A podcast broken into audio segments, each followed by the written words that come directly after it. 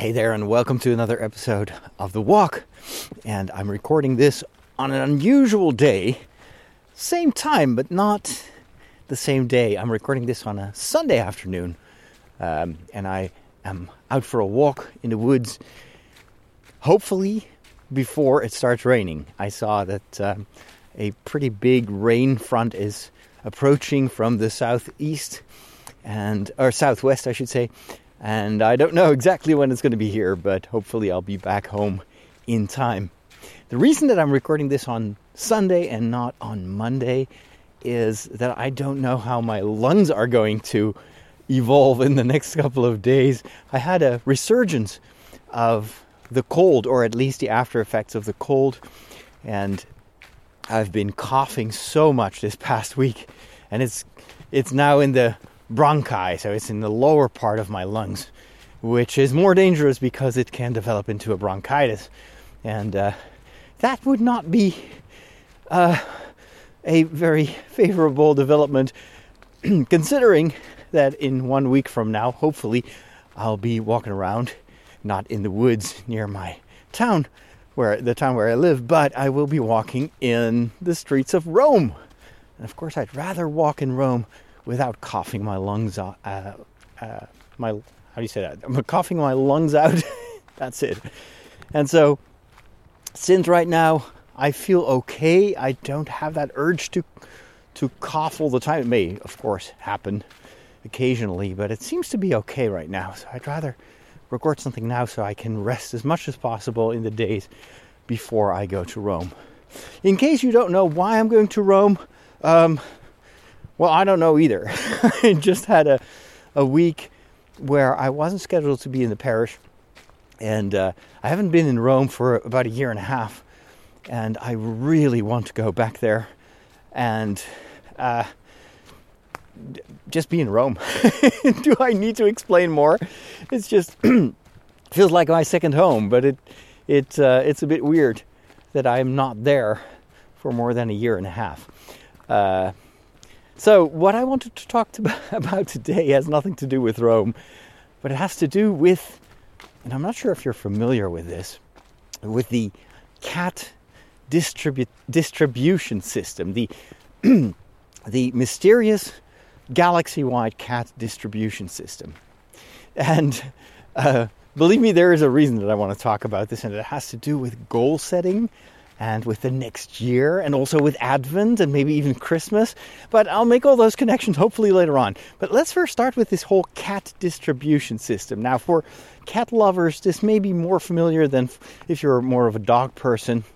The idea is that for most uh, pets, it's the people that choose the pet. However, with cats, it seemingly is the opposite. The cat or the universe chooses you to be the owner of a cat or to be owned by a cat because that's kind of in practice what it comes down to. And uh, it's funny, but I saw this video the other day of a lady who um, who showed how that cat distribution system works. She doesn't have any cats. She just lives a happy life somewhere in a suburb of a city. But she films um, the moment that she's standing in the in the in the back door of her in in in the front of her backyard because she has heard the meowing of a kitten and it's pretty obvious from the sound of the meowing that it's a kitten in distress. So she's looking for the kitten. She's like, well, something must have happened. But no matter where she looks, she doesn't find the kitten until she discovers that behind the border of her garden there is a bit of a crevice between the edge, I think, of her garden and a wall. And uh, a small kitten has fallen into that crevice and is completely stuck at the bottom. It's so difficult to reach that she can't get the kitten out. And the kitten uh, is clearly very distraught and probably also um, uh, not domesticated. So it's it's just not something you, you reach down and, and grab the kitten because you'll probably be bitten and scratched. And so uh, she calls the, the fire the fire brigade, and two big guys arrive uh, and and tear down most of her most of that part of the garden to liberate the kitten. And then she's so enamored with the kitten that she decides to take it into her home and to raise it.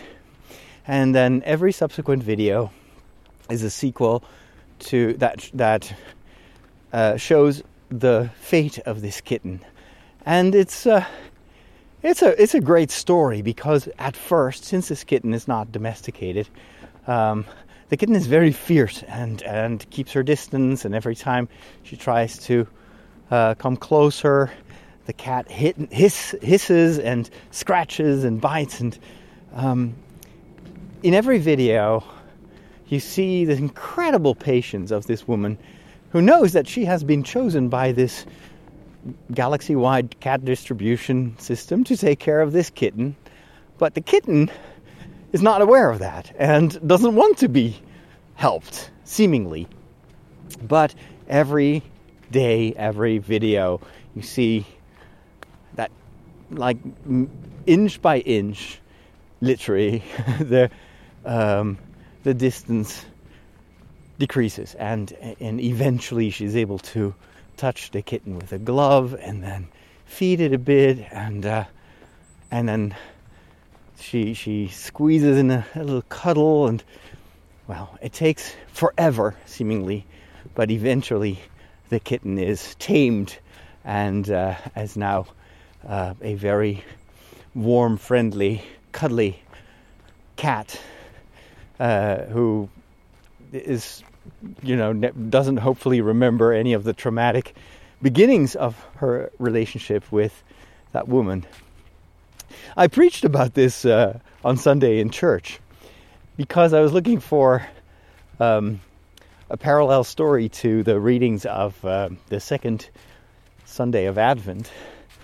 Uh, and all the readings are about this this Savior that has been promised, and then the longing of people for that Savior, and also it just takes forever.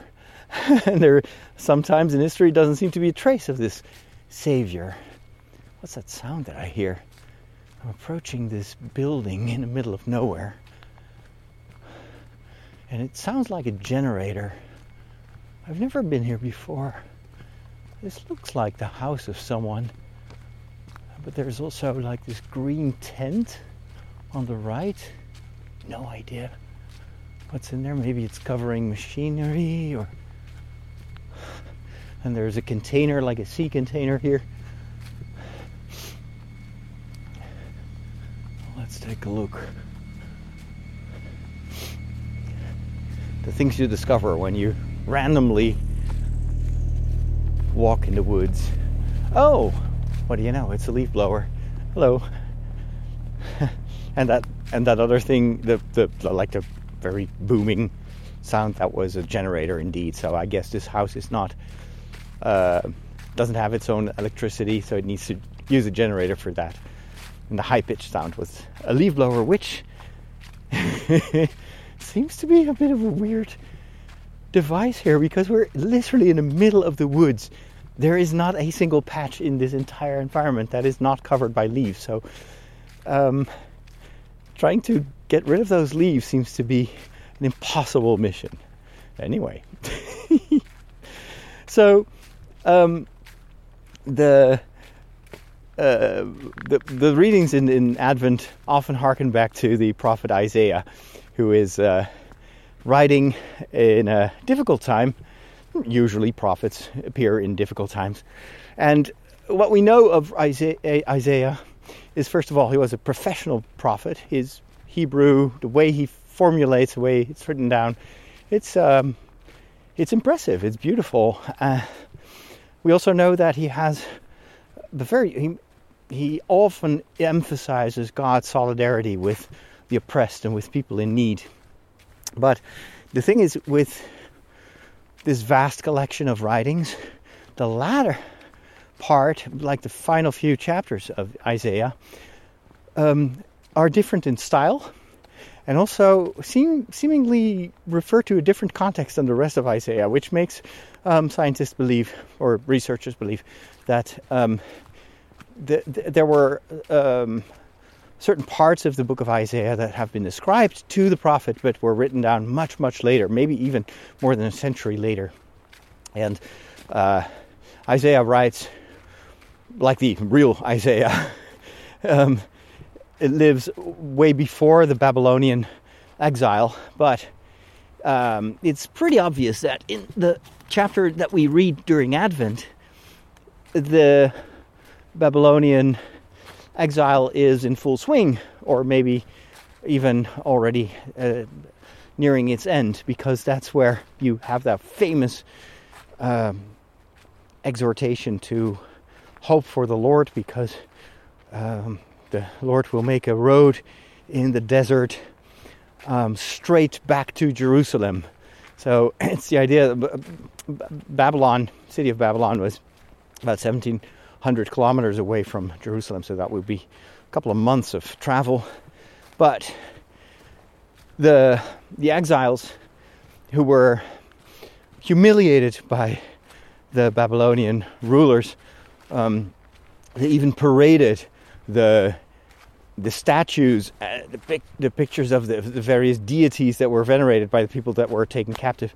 They paraded those statues through the streets of Babylon as a a way to to subjugate the, the people and to break their faith.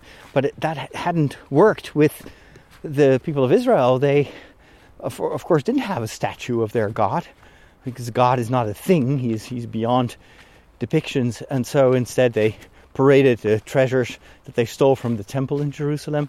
But people have were holding on to their faith in God, and um, it's it's likely that people at the time, oh, I know where we are. This is this famous.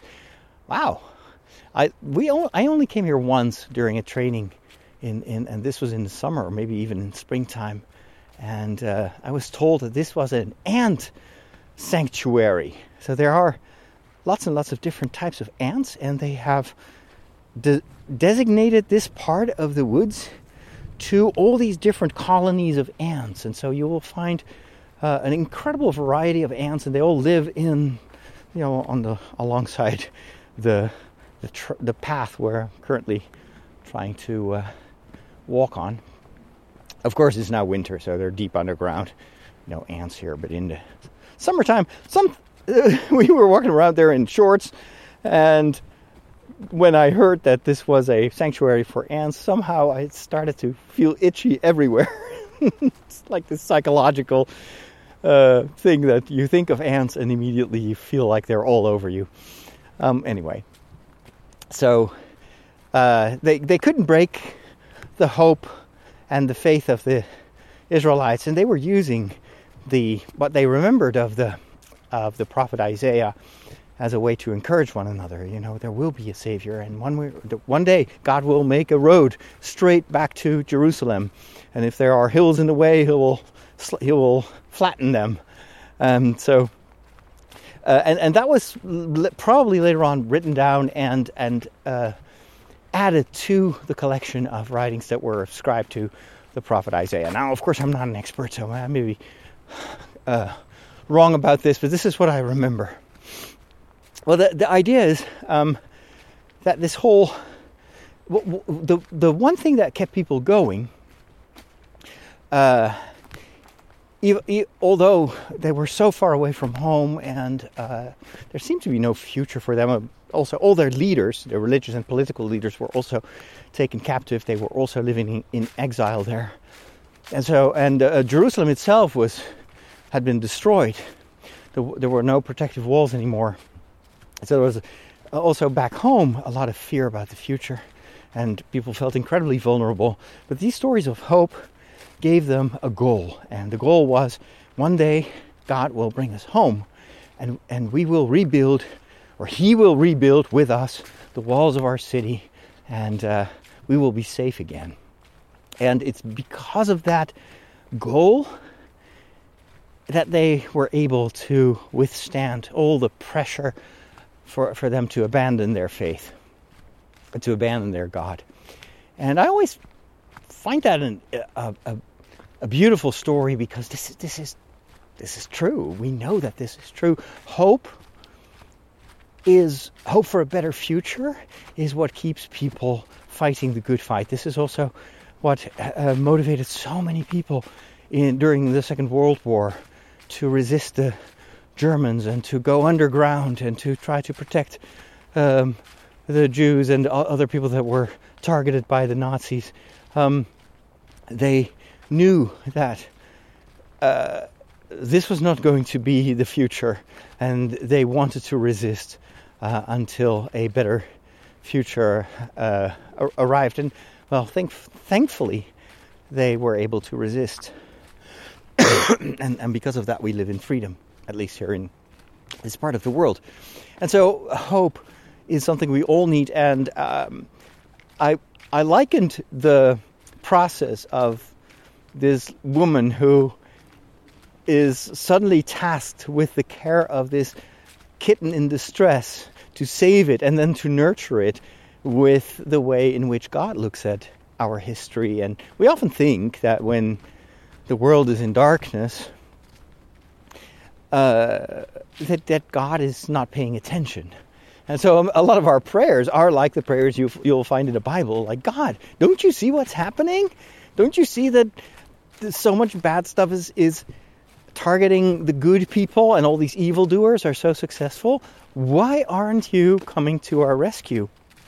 And uh, uh, in in the second reading on Sunday, there was a, a letter by um, by Saint Peter, and he writes to a community where people are also kind of impatient because they initially thought that Jesus would return very soon, as in you know next week or maybe a month from now, and that would put an end to the rule of the of the Romans. But it had been quite a while, and still no sign of this, uh, of the return of Jesus, and, and, they were getting very anxious about that. And Peter writes in his second letter, like, hold on, there is a reason. Maybe you, you don't understand it, but, but it could very well be that God is giving us more time to convert because He wants to save everyone, and He wants to give people the opportunity to turn back to Him.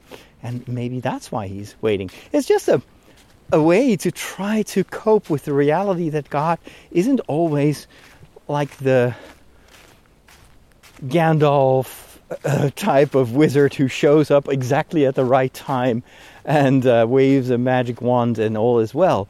Uh, or like the eagles who show, you know, why in, in the Lord of the Rings. Uh, sorry, I'm making a.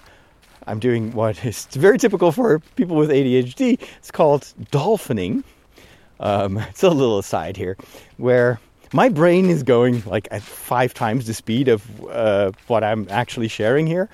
And so my brain is making connections with Tolkien and the and the, the Lord of the Rings. But since I don't communicate that with you, it feels like, oh, I see a dolphin, and then the dolphin goes below the waves, and then emerges, and it's all of a sudden it's in a totally different place.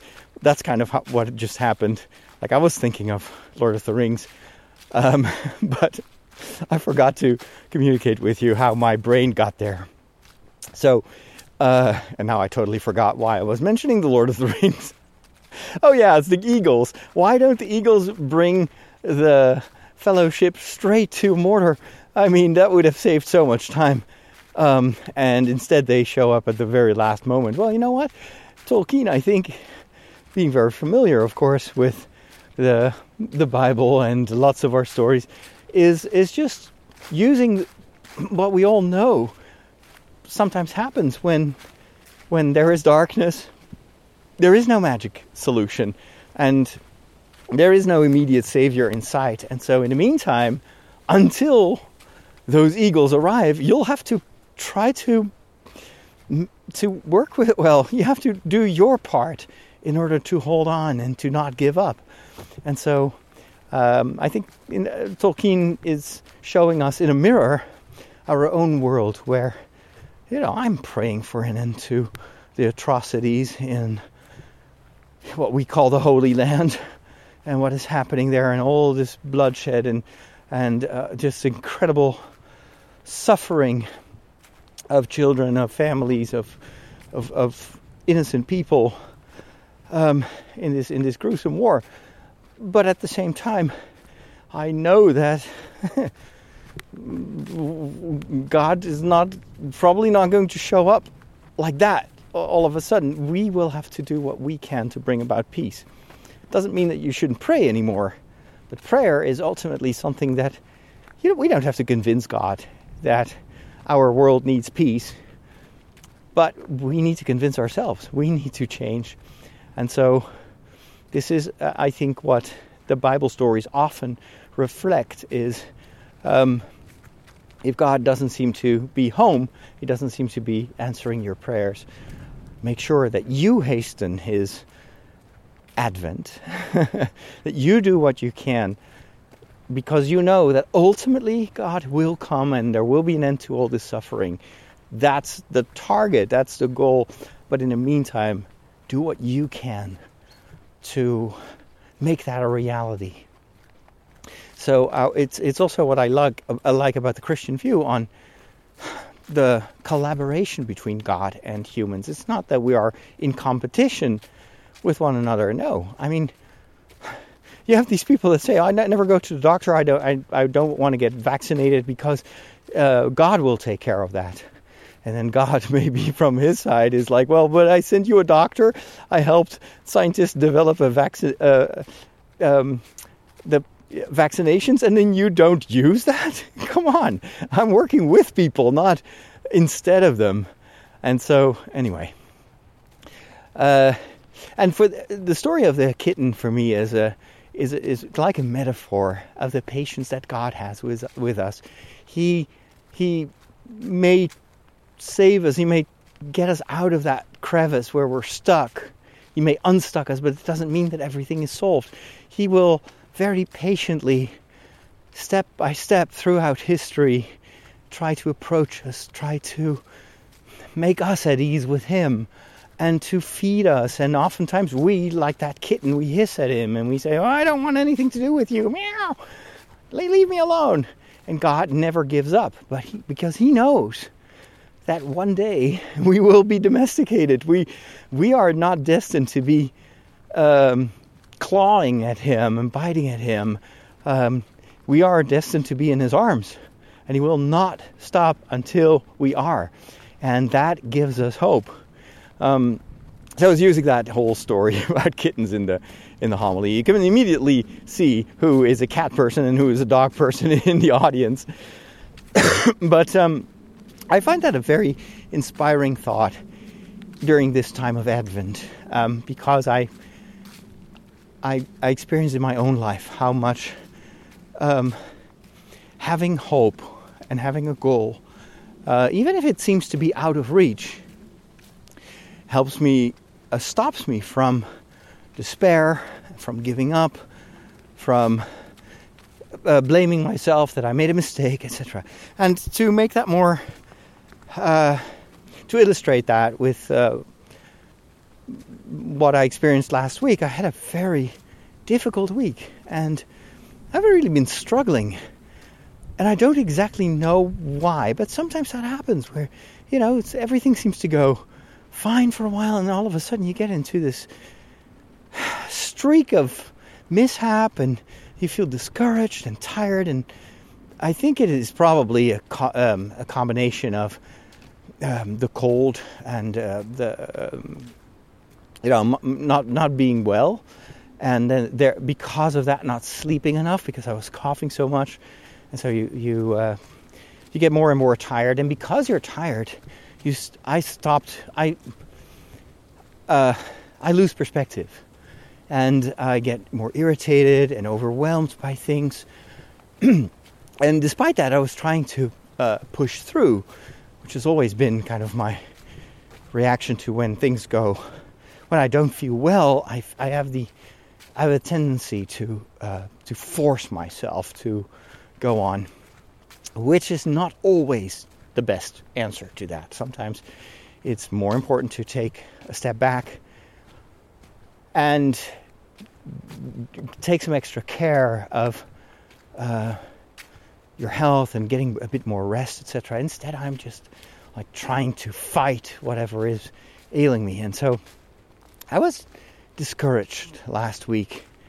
Um, I've shared with you that I was um, planning to start a winter campaign um, and try to raise a bit more money for the mission for next year because it's we're we're uh, operating at a loss now for two years, and I am just very, very, very worried about my future work if if we, we get through our reserves, and this is going very uh, very fast.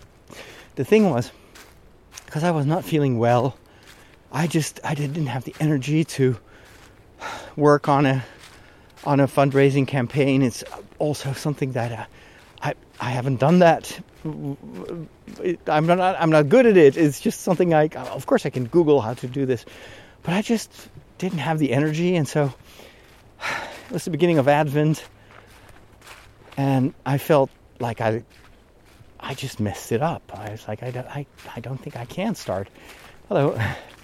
Uh, this fun drive and and I started to doubt myself on so many other levels, and I had to fight more than usual this inner voice that told me, "You see, it's never going to work. You know, you're never going to get beyond the the patrons that you have now, and maybe it's time to find a, another job and to give up on your aspirations and." Uh, yeah, give up on this winter campaign because that's not going to fly.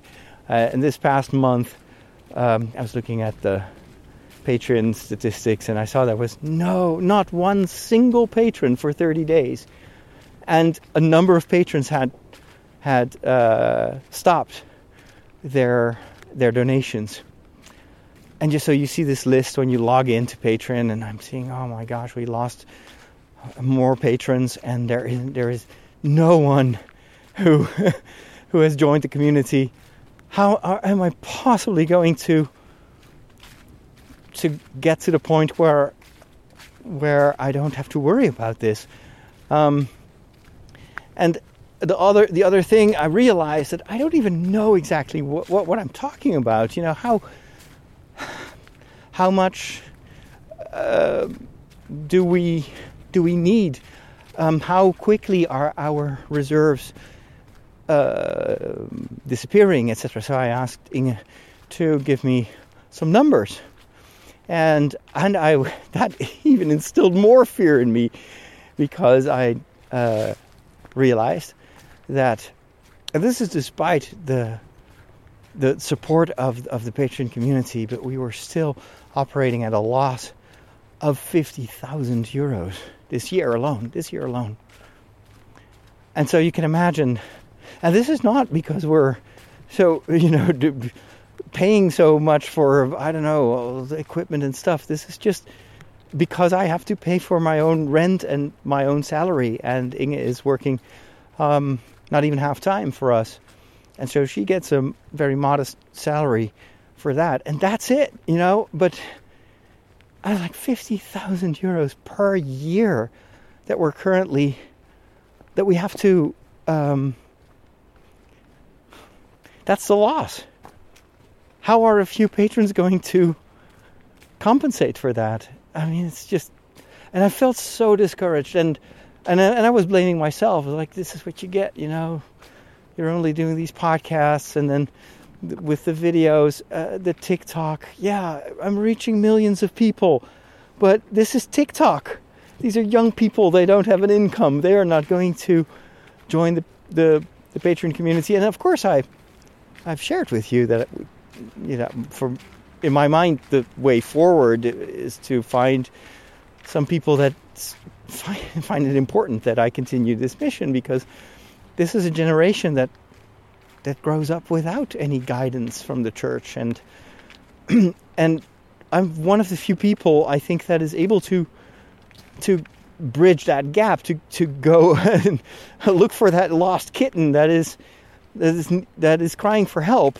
And uh, at the same time it feels like it's it's like an impossible mission. Anyway, so I was I was blaming myself, and I had so much inner talk, like, oh, you see, it's like you're messing things up, etc., and you didn't work hard enough, and all the usual uh, gaslighting, but like self gaslighting was was back and forth, and I had to I had to fight it, but I didn't have the tools. I couldn't say, well, that's all nonsense because you know we're doing fine, and I was like, no, actually, I can't say that we're doing fine. this is not going to last very long anymore. And then what? And I just I felt like I I had no no idea what to do. Now last week I, sh- I, I was actually very optimistic. Remember, I was sharing with you how important it is to trust in God's providence, and that doesn't mean that God is going to fix everything, so you should do it yourself. But I was full of like energy and optimism, and then the day after, I felt I felt like what I just described. Like felt totally miserable, and it's like, oh, I'm a failure, and this this whole this whole mission is uh, is doomed to to uh, to to end soon, and I don't want that because I I know this is what I should do, and I, there's no way out. Anyway, so it just goes to show that even though I may share with you how I feel at that very moment, doesn't mean that I don't have to fight my own demons, um, and that sometimes I can be encouraging to other people, and, and for some reason it doesn't work for me. Uh, it's so so weird. I know that this is just what happens. I'm trying to get back into the woods, but I have to cross this road here. Uh, and so I, I really had to put some effort in, in trying to stop that uh, self talk. And, um, and I was thinking, well, this is Advent, right? I don't have a solution for this. What am I going to do? um, I'll just have to accept it's the way it is. I mean, I cannot, cannot magically uh, let these these these things disappear, but God is taking care of me, right? He's been helping me ever since I started this work, and for for for whatever magical reason, it's always or divine reason, I should say, uh, it always worked out. It's just so difficult if you're confronted with these overwhelming numbers, and I just don't see how. But you know, trust trust Providence. So then what happened? Um, I I get a call from uh, someone who tells me, you know what, um, we we invited you to uh, replace um, one of our collaborators for that workshop. Remember, two weeks ago, I was at that um, convention for people that work in churches. And I was asked if I could, at very last minute, if I could do two workshops about using social media as a church community. And that's what I did. I prepared it and um, I gave uh, two workshops. Very cool, very uh, enthusiastic and dynamic, and it was a lot of fun. And so now they called me and they said, you know what, we'd like to. Uh, see inquire if you are available to give a workshop about social media and how to use social media for our company for and for our the members of our of our company and would you be available for that? And if so what's your price etc and then all of a sudden I, am I'm starting to think well wait a minute. Oh i'd love to do that. So I, I took some time to think about it. I was like well you know what? This is this is something I I've been thinking about for uh, for quite a while actually. It's like how can I help my fellow faithful to do what I what I do and maybe or to use my knowledge, my experience to uh, to apply it in their own mission. And uh, I've always been thinking in terms of, well, maybe I should design a course and then put a video series online, etc., etc. And uh, and and of course, none of that ever materialized because I don't have time for that. Um, designing a course in the form of uh, like a series of videos, it's a major investment because you need to plan the content, you need to film it, you need to edit it. We're talking about an investment of, of thousands of euros, maybe even ten thousands of euros. So that never went anywhere. Um, but then I'm thinking, you know what? With this, I don't, I don't have to um, design a course. I know this stuff, and what they're asking me is to sit with them for an entire afternoon, and they let me know what they want to learn. I share from my experience and my knowledge how they can how, how they can improve their use of social media and I can answer their questions. You know, it's it's interactive. So if they want to have very practical advice, like okay, so where do we where do we uh, deploy our activities, which social media are, and and then what do we do if we go on TikTok or we decide to go uh, make a podcast? How do we do this? I know this stuff. It's what I've been doing for 20 years, you know?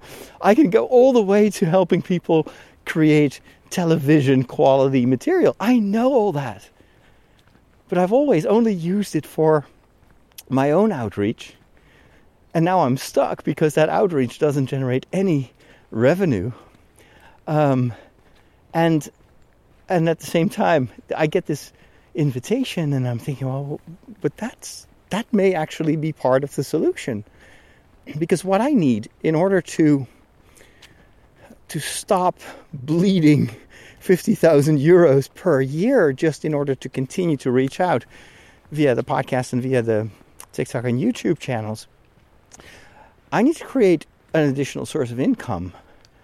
And uh, it has to be something that doesn't cost me years of development and all sorts of like we don't have money to invest right now nothing but I have already invested in all that knowledge and I am very good at explaining it on the spot. I'm a quick thinker and those workshops I didn't have much time to prepare them, but they went very well because I I'm used to think on my feet. And I know so much more than most people in church communities that are that that want to you know use social media to reach out. And so I'm thinking, you know what? This is something I talked about with Cliff Ravenscraft more than a year ago. Um, we we had a, a, coaching call and and he told me about um, coaching and how that could be a, a solution. He recommended some books for me to read, and at the time, I don't think I was ready for it, or I just was racking my brain like, but I don't see myself in the role of a coach because I'm just a simple priest, you know. I make podcasts. I I'm not good at this and I and, and why would people why would people hire me? you know, for what? And I just totally missed what was right in front of me. And that is this this you know 20 years of experience from actually I should say more than 25 years because from my first years as a young priest I've been active on the internet social media didn't exist, but I had a blog before the word blogging was invented. I was able to reach tens of thousands of of people every single day all over the world because I was creating I was creating content for the Star Wars website where I connected the world of Star Wars with with faith. And so I've been doing this for the majority of my life. So I have so much to give.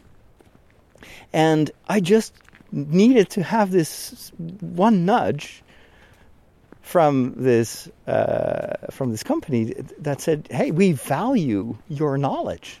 Why don't you train us?" And then I'm thinking, "Well, wait a minute." And just very simple, you know, what is what is currently the whole, the financial hole? It's fifty thousand. Um, how many coaching clients would I need? And I'm just thinking of maybe not just individual people, but what is this sound? Oh, it's a tree. the tree is squeaking in the wind. Wow, that sounded weird. that sounds like a bird, but it's actually just a, a, probably a one tree rubbing against another one, or I don't know what. Anyway, so um, so, what is my availability? Because it's also, I don't want to do this full time, obviously. My, my core mission is to reach out.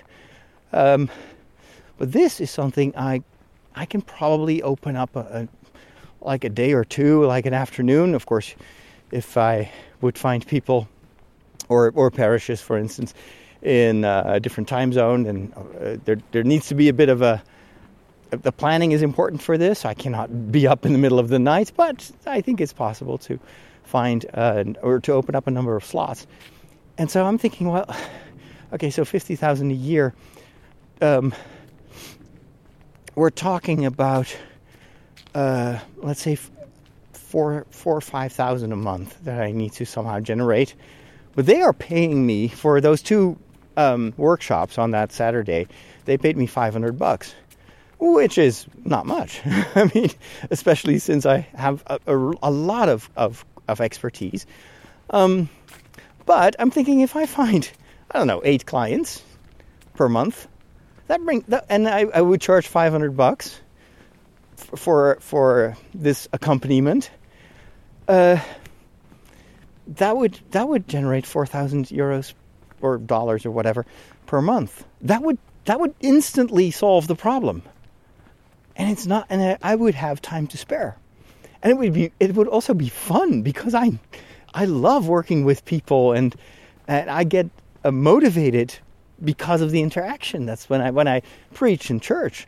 I it really helps me to have an audience and to see the people's reactions. And sometimes people will just ask me questions in the middle of the homily because they feel at ease with me. And I I like that. I like that interaction. So I'm thinking, you know what? this could be the missing link in my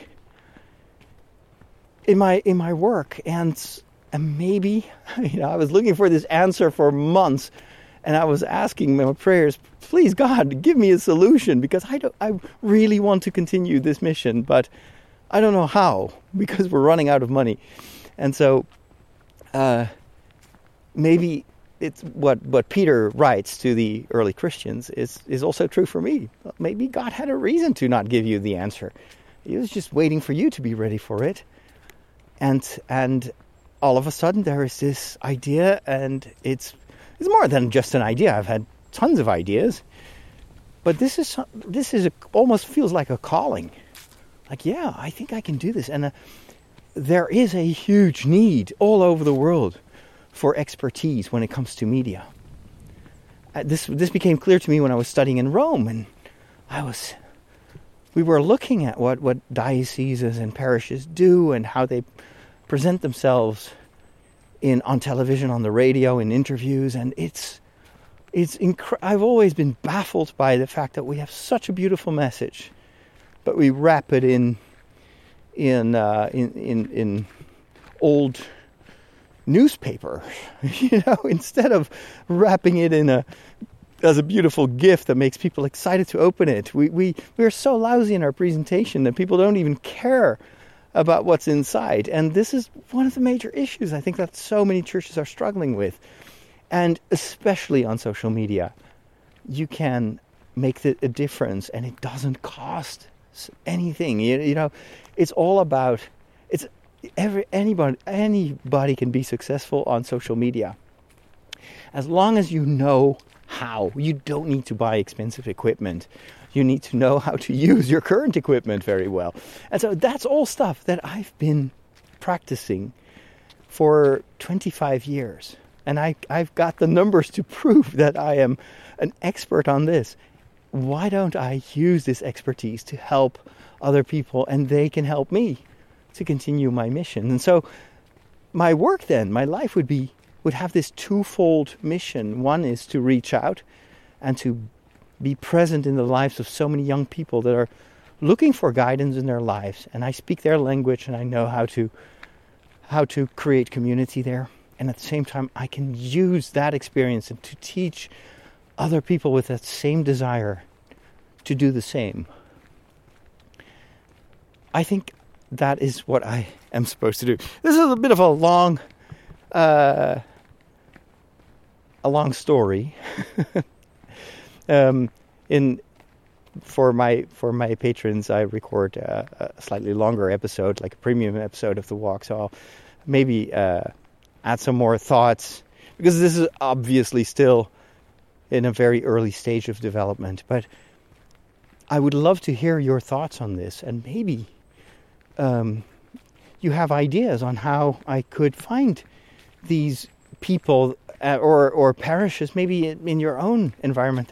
You you could find people that say, well, you know what, I would be in for um, a coaching trajectory and it can be as short or as long as people want. You know, okay, I can custom make make it because I know, I know the world of parishes. I know the, what churches are trying to do because I'm part of that world, and at the same time, I also have lots and lots of advice as to how you do that.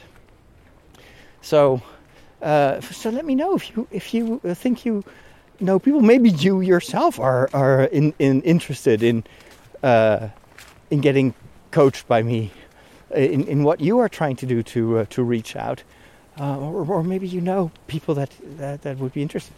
I think I'm, I'm I really depend on on my network with you in order to make this happen.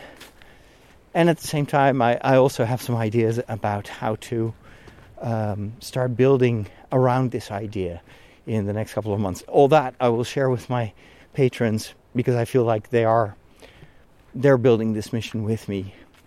And if you would like to join that community and get the longer version, then just go to patreon.com slash Father. You know you know the way. Hey, that's um that's those are my thoughts. It all started with the the cat distribution system, but it ends hopefully with some concrete ideas about how this mission of mine can continue after all these years. I think it should, but of course, we somehow uh, need to make that happen. Anyway, thank you so much for listening, and we'll talk soon. Have a very blessed continuation of the time of Advent, and uh, who knows, next week this walk may come straight from the streets of Rome or from St. Peter's Square. Make sure to listen, and we'll talk soon. God bless.